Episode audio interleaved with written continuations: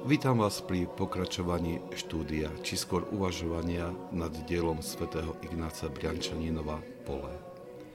Tento manuál na osvojenie umenia duchovného života je podaný jednoduchou a priateľnou formou, pričom nestráca nič z radikálnosti učenia svätých Otcov. Svetý Ignác Briančaninov hovorí, ako sa prejavujú vášne? Prejavujú sa myšlienkach, fantáziách a hriešných túžbách. Myšlienky a fantázie sa niekedy neočakávane vynoria v mysli. Niekedy k nej prichádzajú ticho ako zlodej a hriešne túžby sa podobne prejavia v srdci a v tele. Hriešne myšlienky, mentálne obrazy a pocity nakláňajú človeka k hriechu v momentálnom skutku alebo pri najmenšom poteche z pôžitku jeho otroctva, riešných myšlienok, fantázií, pocitov, predstavivosti a emócií. Svetý Ignác Briančaninov predstavuje arénu, v ktorej sa odohráva boj s vášňami. Touto arénou je mysel človeka.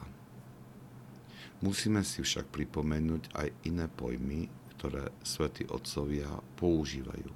Srdce, duša, núz. Pod týmito pojmami vyjadrujú to isté miesto, akési duchovné centrum človeka.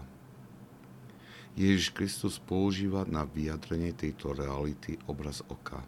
Hovorí, lampou tela je oko. Ak tvoje oko bude čisté, bude celé tvoje telo vo svetle. Ale ak sa tvoje oko zakalí, bude celé tvoje telo vo tme. A keď už svetlo, čo je v tebe, je tmou, aká bude potom tma sama? Keď sa jedného pustovníka spýtali, čo je núz, teda myseľ, odpovedal s jednoduchosťou. Čo si myslíš? Ak loď nemá kormidelníka, dosiahne prístav? Nezničia ju vysoké voľny mora. To isté platí o núz. Je to kormidelník. Mysel, ktorá je ovládaná vášňami, nedáva správne smerovanie životu. Preto hlavným cieľom asketikov bolo očistenie mysle od vplyvov a prejavov vášni. Pochopenie dôležitosti tohto zápasu posunie náš život, duchovný život, do úplne inej roviny. Častokrát sa uspokojíme, že dokážeme odolať pokušeniu prejaviť um, prejavenému búreniu vášne v nejakom hriešnom skutku. Aj keď to môžeme považovať za určitý pokrok, predsa si musíme uvedomiť, že to ešte nevedie k čistote mysle a srdca.